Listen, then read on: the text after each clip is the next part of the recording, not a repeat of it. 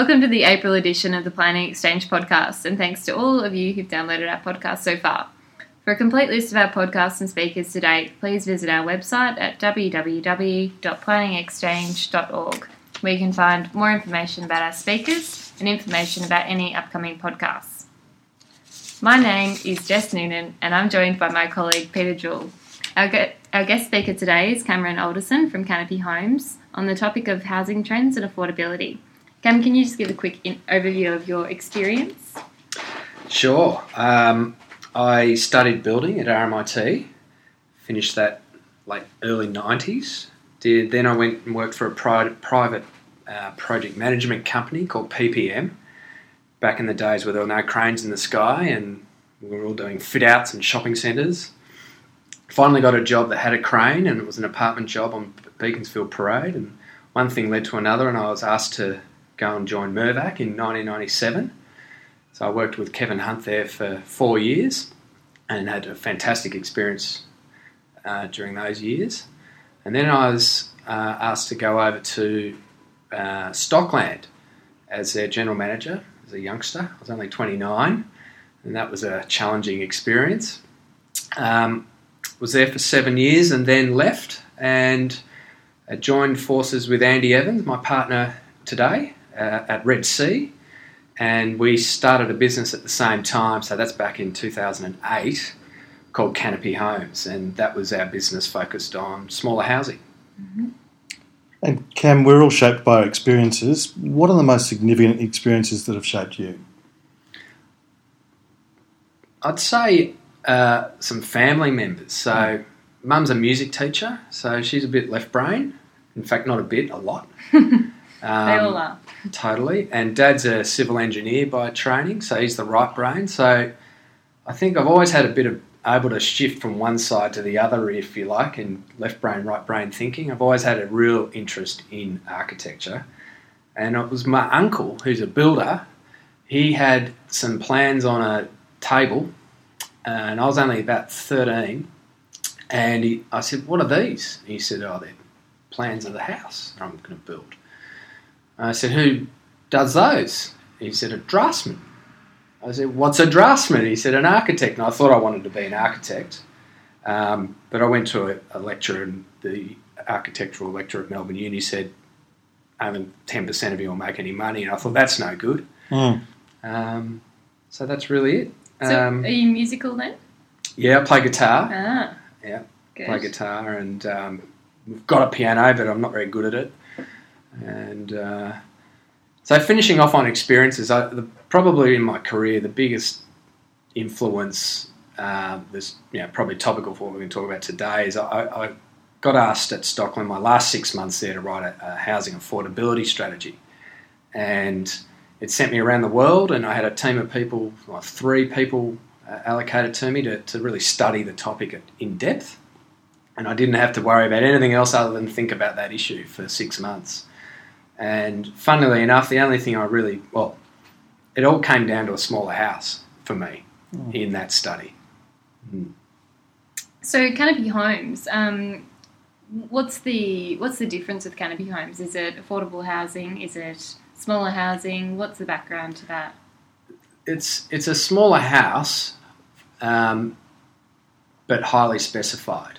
Uh, I suppose if you think about it, it's if you, it's like apartment design thinking in a house.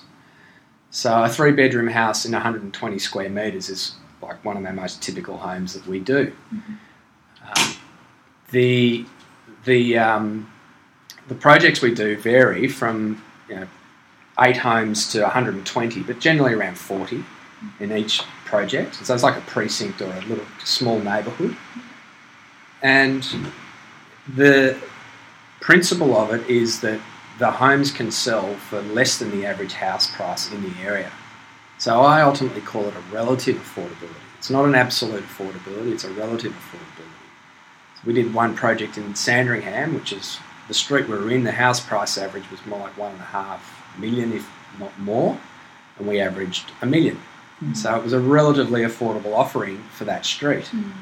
Um, we did a project in Footscray, West Footscray, and the house price in the area was 600 and we sold for 500.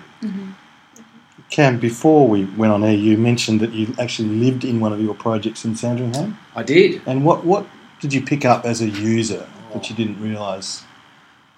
It's all, a lot of it's in the detail, and, I- and it was a great experience. Um, I mean, in the detail to quality, things like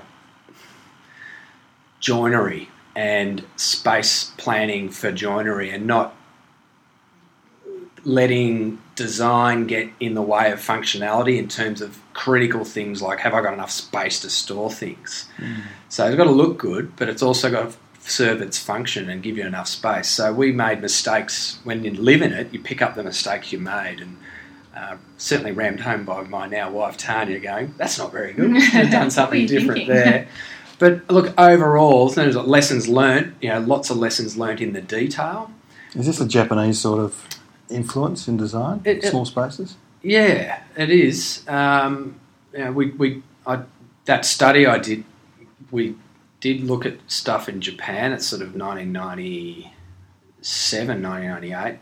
Sorry, 2007, 2008 when we looked over there. We saw some amazing things in Japan around customization, which we might talk about a bit later. But yeah, space and space planning and being efficient in the space you provide, not having wasted space.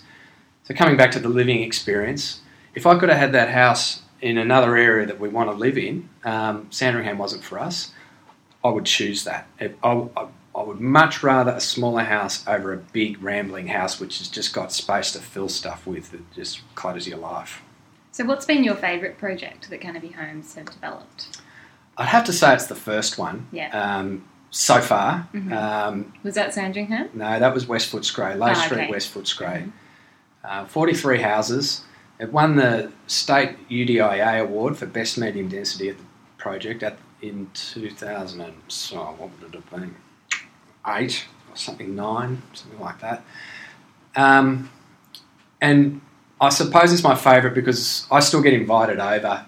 If I go over, if I go around there and see someone who we sold to, they'll invite me in. And you know, to me, that's like the ultimate test. You know, there's probably two types of developers. Someone would argue. There's a guy who sells and settles it and hands you the keys and runs, Mm. And then there's the one who actually opens the door and and walks them through the house at handover. And that's more our approach. I mean, you can't do it every time, but that's the philosophy. And are you happy with how those, um, those housing products have aged over time? Yeah, I've, I am. I mean, the land's the, the, the name Canopy Homes is about ultimately not about the house; it's about the Mm. street. We actually want to have a canopy, you know, feeling in the street, supported by good quality housing in the backdrop.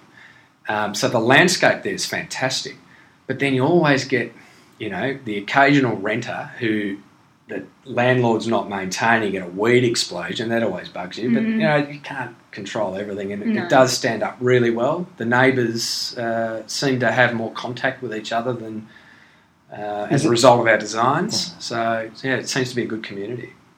What sort of housing demand trends uh, are you seeing at the moment? Well, it's it's in the niche that we operate in. It, I, I'm not saying it's the main, but it's a trade of space for amenity. Um, it's the reverse of the McMansion movement. We we believed from the study that I did um, and said, look, we can build half the size of the house, sit on half the size of land, it'll cost less. You know, that's that's going to be the right direction to keep a lid on prices going through the roof. We don't need these massive houses on big blocks of land. We seem to have done smaller blocks of land, but the houses are still, where possible, maxed out to the boundaries. We've taken the approach of having a much smaller house sits on a smaller um, block of land, and this is the trade-off that you start to learn with people. You know, they want to live in an area where they either grew up or they've got family connections, but they've been priced out unless they live in an apartment, and they're getting at a point where, depending on which market we're in, but it- say it's uh, a, a, a market with about six hundred thousand dollars spend, they're generally saying, "I haven't got six hundred thousand dollars. I've got five hundred thousand dollars. I can afford a two bed apartment, but it's not going to meet my needs. I've got no kids or one kid or two kids, either now or on the horizon. and I want to have enough space to start that early planning of a family. An apartment's not going to do it, a two bed apartment doesn't do it for them. So, what are their choices? At the moment, they can move further out effectively, move out of the area they want to be in until more, you know, where we've been offering something that keeps them in the area, offers them something different. So there are compromises they're dealing with. Okay, I've got 120 square metres of space, not 180 with two living rooms and massive corridors and a cinema. Got Um, the four metre wide entranceway. Yeah, so you know, just you know, don't have oversized en suites and bathrooms, and make it efficient and space friendly, open plan, flexible, adaptable, and then as a result, hit a price point that means they can get the type of living they want in an area that they want. That's been our model. And with planning policy, uh, is it facilitating innovation in, in housing product delivery, do you think? What, what, what can we see? What would you like to see different? Um, This is going across the country, remember, Yeah. not just Victoria. Yes. Look, we've always found that you can innovate within the rules that you've got, wherever you are. Um, and and so usually planning policy doesn't prevent innovation per se. You can if it, it, it is actually the innovation that is the thing that you're doing around the rules, within the rules that no one else has tried, that it equals innovation. But occasionally you get planning policy change that uh, blanket, um, Constrained supply or well, just eliminates. I'll give you a good example. The, the, the, the Sandringham project that we lived in was eight houses in Heath Street, Sandringham, on two blocks. That project um, is very well regarded by the people who live in it, and the, we got a, it's in Bayside. We got the approval in 14 weeks, including Christmas, um, and clearance from VCAT, no objections. Two stories, met all of the setback requirements, all the height requirements, all the parking requirements, and was considered to be a fit to the neighbourhood character. 14 week approval. Can't do it today. just prohibited. You just cannot do it. Prohibited because it's only allowed to be two on a block, and we effectively did four on a block for two blocks for a total of eight. Prohibited.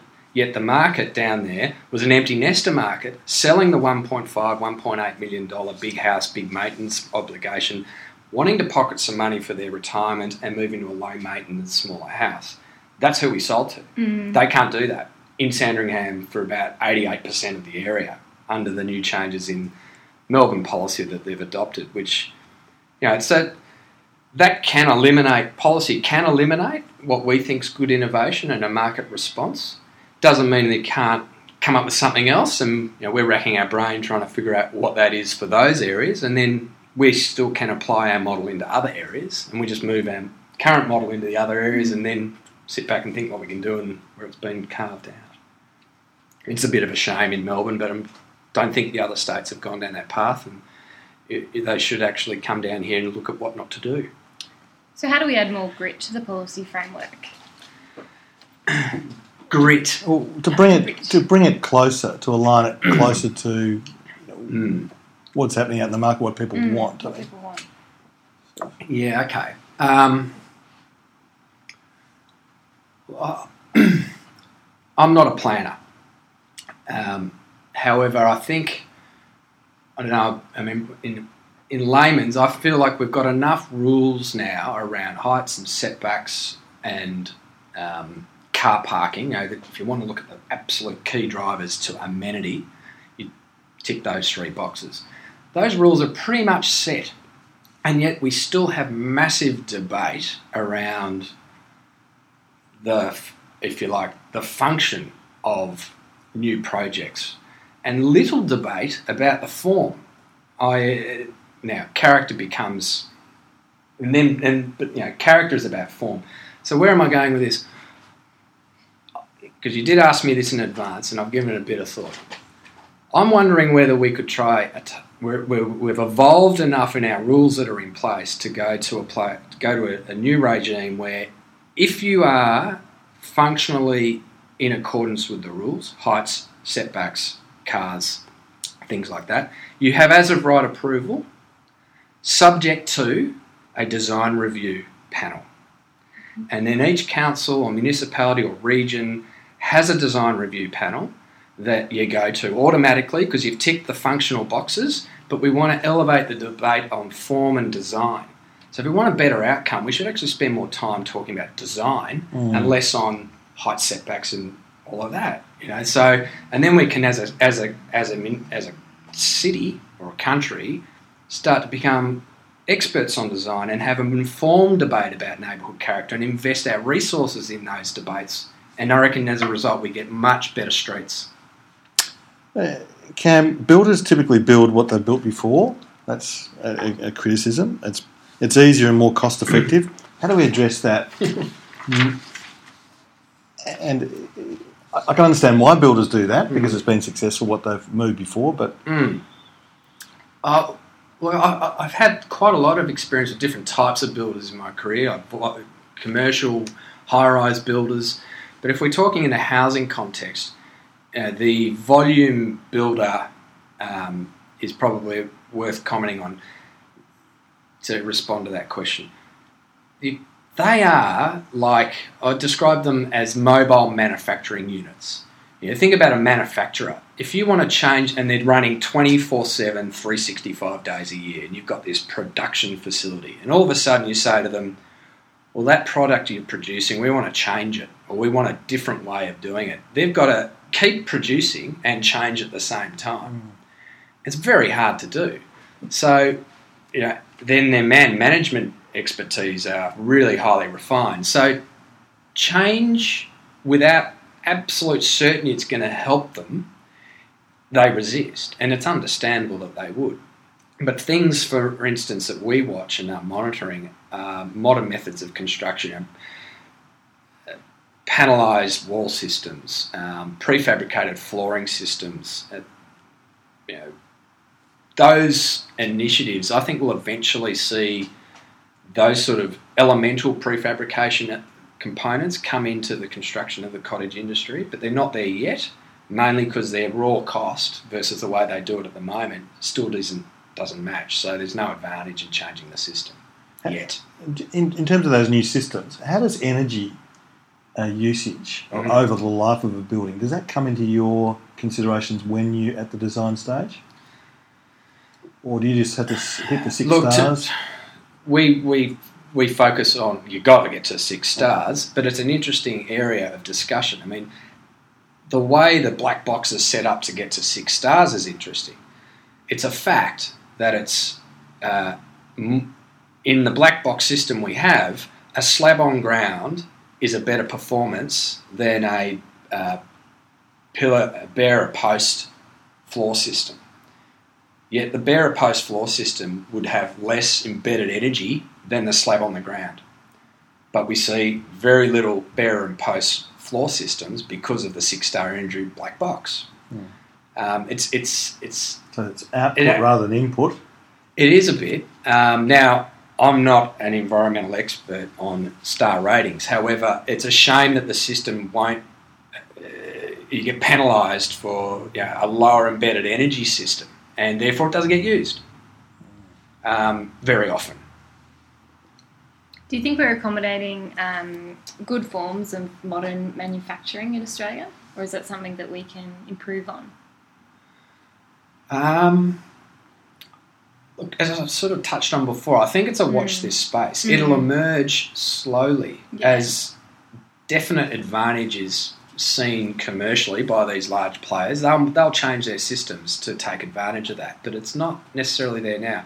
The one example that always sticks in my mind is it was a, I've got this photo that we, we had from Japan, and there's a slab on the ground. It says 0900, and there's a slab on the ground, and there's three more photos, and the fourth photo's 1600, 4 p.m. There's a house there. There's a slab, and then there's a house. And it's delivered in a day, and it was a customised house. It was not a prefab. It came in elementally and was assembled in a day. And it was done by Toyota Homes. Oh wow! Mm. Because I remember a few years ago. I mean, um, this idea of uh, um, shipping shipping container housing was Yeah. really big, and it seems to have fallen off the radar a little bit of recent times. Yeah, yeah. You know, there was a lot of really innovative building forms. and some of my favourite sort of funky houses and you know coastal houses and country houses are dressed up containers. You know, they're small, they're efficient spaces, and they just look spectacular when Mm. done well. Um, but in a, yeah, I've not had the guts to go into council and say we want to do 42 containers on this site. Yeah, yeah. um, I think it's it's at the moment it's at a very discretionary um, architectural level, Mm. and you know I think that's to be encouraged and, and, and applauded and celebrated because eventually those sort of things start to hit the mainstream. Yeah, definitely. Cam, in terms of your scale levels of affordability, can you explain that concept of uh, scales of affordability? Um, the yes, um, I guess when doing that study many years ago now, we there's there's public housing, key worker housing. Then there's private market housing, but then there's scales within private market housing. So at the lower end of private market housing, closer to key worker housing, I just call that the relative affordable area. So it's certainly not, you know, it could be five hundred thousand in a six hundred thousand dollar area. Um, so to me, it's just it, it, it, probably. I mean, I I did a little pyramid chart to sort of segment the Australian housing market, and it was about purchasing power, um, household incomes, expenses versus your, your, how many kids you've got, and interest rates, and what's your purchasing power. And then there's a pyramid. At the top of the pyramid's are people with heaps of money. The majority of people sitting in the, the, the bottom of the end of the market. So yeah, it's, it's about purchasing power, and there's bigger numbers in the lower end than there are in the upper end in reality. Um, I, I think just to finish on that point, we look at a lot of percentile figures in suburbs. So the median's the 50th percentile. We try and offer our houses at the 30th percentile, which in layman's is like 10% cheaper than the average house. There's been a lot of talk recently about reinventing the suburbs. What do you think are the priorities to make them more livable? Um, You're not going to say bike, more bike lanes, are you? more public transport. We all know that, Cam. We want something different. I know. I mean, it, look, it, it would change this. Most of our cities are sort of the spoken wheel network, isn't it? And it's that cross town public transport connection that would dramatically change where people can work, where people can get access to shops. You know, if you had more cross town public transport access, I mean, in our lifetime, will we see a tram or something down Bell Street, you know, across the top of Mm. town? Probably. Would that change things dramatically to the composition of jobs and shopping and entertainment and living as a result and the density of living around Bell Street in the future? Absolutely it would. But we've, everyone's had that debate, and you know, there's a great report written by Kim Dovey and I think it's Shane Murray called Intensifying Melbourne, and they went into it in depth. And I think they're right on with that direction. But I'd, I'd like to see us think more about the the concept of population density and saying, well, where now, forgetting what may or may not happen with transport, where now is there access to shops or parks or transport? And what are the density graduations we've got going away from that? So we seem to have a two tiered, well, certainly politicians and the community have a two tiered opinion of what housing options there are. There's the traditional house and there's apartments. And not enough, uh, uh, I guess,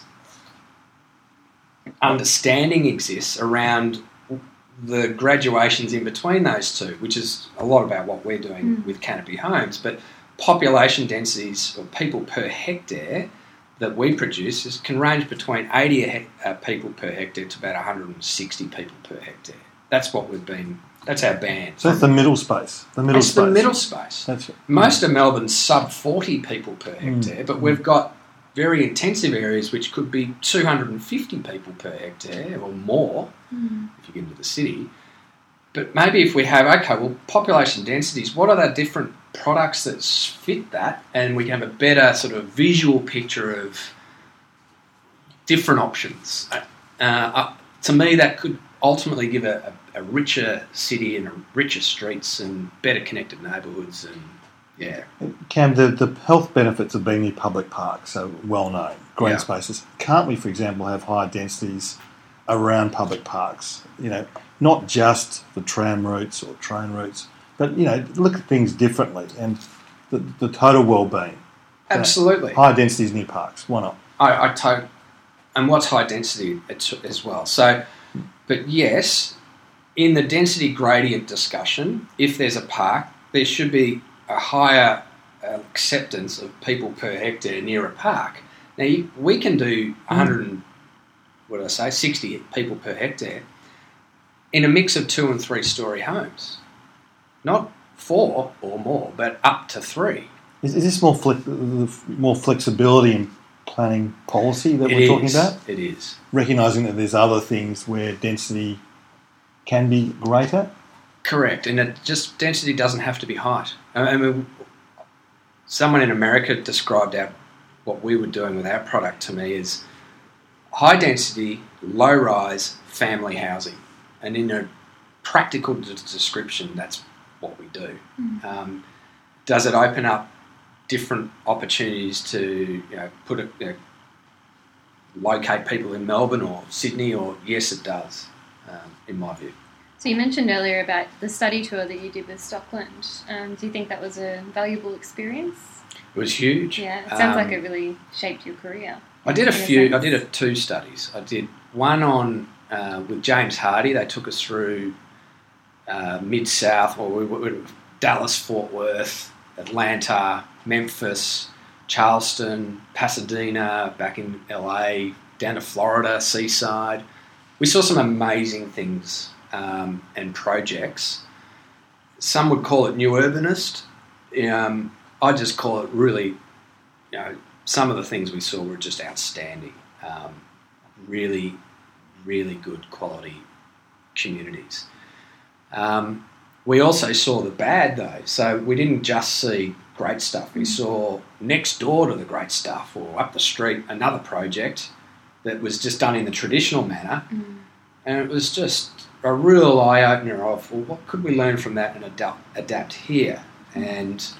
Mm. So, Cam, do you think our listeners could do with that sort of just stepping back from what they do and just doing a bit of study or a bit of a tour or just taking time out? I think we all can. You know, we all get. You know, I'm as guilty as anybody. You just get in a rush. Yeah, well, in a in, rut. In I was going to say that you just education. get you, yeah. you, get you're just so busy. You're yeah. not seeing the wood from the trees, and and you're so used to a certain type of housing or a certain way correct. of doing things. And that's what you yeah. think is it possible. But if someone can take you somewhere to see what else can be done, mm.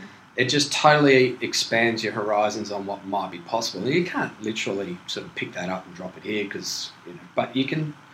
The, the, the bones of it or the fundamentals, you can take the key bits and adapt it to our architectural aesthetic and and our culture. But you can little things like like we, we do our houses are deliberately as close to the street as we can get them while still having a little front yard. So it's a dense planting zone. But we put a front porch which is a few steps raised and a seat on the front porch. And and go to Lake Street, West Footscray, and on a sun, Sunday morning, Sunday morning, you'll get the person sitting out the front with or without a cigarette, reading the mm-hmm. paper and a cup of coffee, and the windows slides open from that porch seat, and the kitchen's there, looking out onto the street. Neighbours are going past. You're saying hello more often. You're bringing the living to the front of the house, not just going in, and there's no front fence. Mm. Whereas our neighbourhood character, which we aspire to keep, is a six, 1800 nine foot fence that you drive behind, lock the security gates behind you, you never see anybody. Um, it's very isolating as a, as, as, a, as a result. Mean, that was the old housing model, though, that was foisted on communities. Well, maybe, but if you go and, you know, I see it today. I mean, next to our Heath Street project, someone's done, bought a big block next to it and is doing two homes, and the, the first thing we're going to do is put up the nine foot fence. And we said, well, we don't think we've got a picket fence next to you.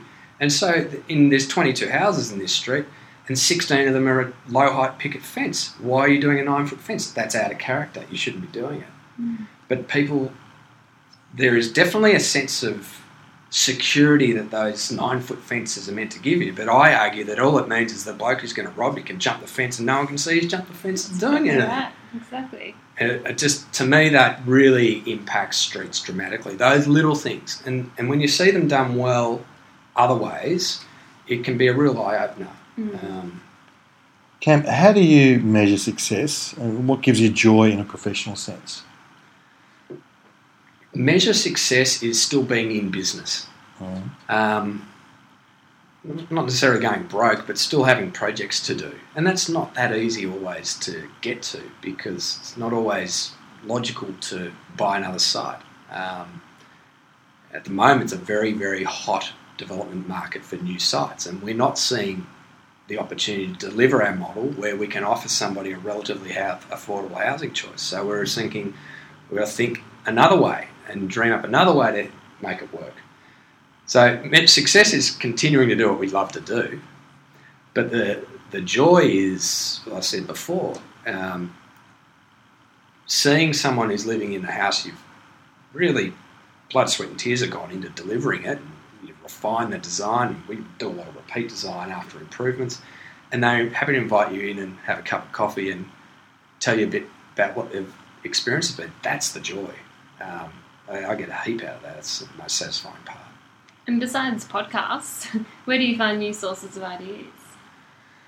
I think, like everybody, I read a lot. Mhm. Um, I read widely. I just general interest in reading stuff, fiction, non-fiction, um, autobiographies. You know, people who've done amazing things, history.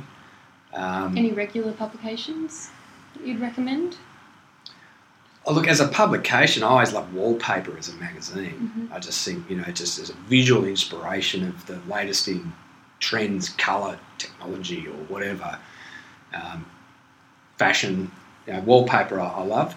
But travel, obviously, getting out of your own, you know, my one Kevin Hunt, I mentioned I worked for him for a number of years, and he's a crazy, crazy fella, but he is quite brilliant in a property sense. Um, he used to say, "Don't go to work the same way twice." Drive a different road, go a different way. Don't get in a rut going the same way. Go and see something else on the way to work every day. And go home a different way. And um, I mean, I was a career bike rider when I was studying, and, and you know, I love getting in the s- you know, I'll drive down a lane. You know, oh, your s- Tan loves it too. We'll be driving around the streets and see a lane, we'll just drive down that lane. then it's a dead end. Yeah. Uh, Cam, developers have a bad have a bad re- reputation, right? And is it time that we we rebranded developers as producers or housing makers or creators? Your thoughts? How, how do we. Artists. Artisans? Yeah, artists. But something that Well, it's a really interesting one, isn't it? Um, I mean, I've been a developer. I reckon my first development, I was 15 when I converted the garage that Dad had his tools in into my bungalow.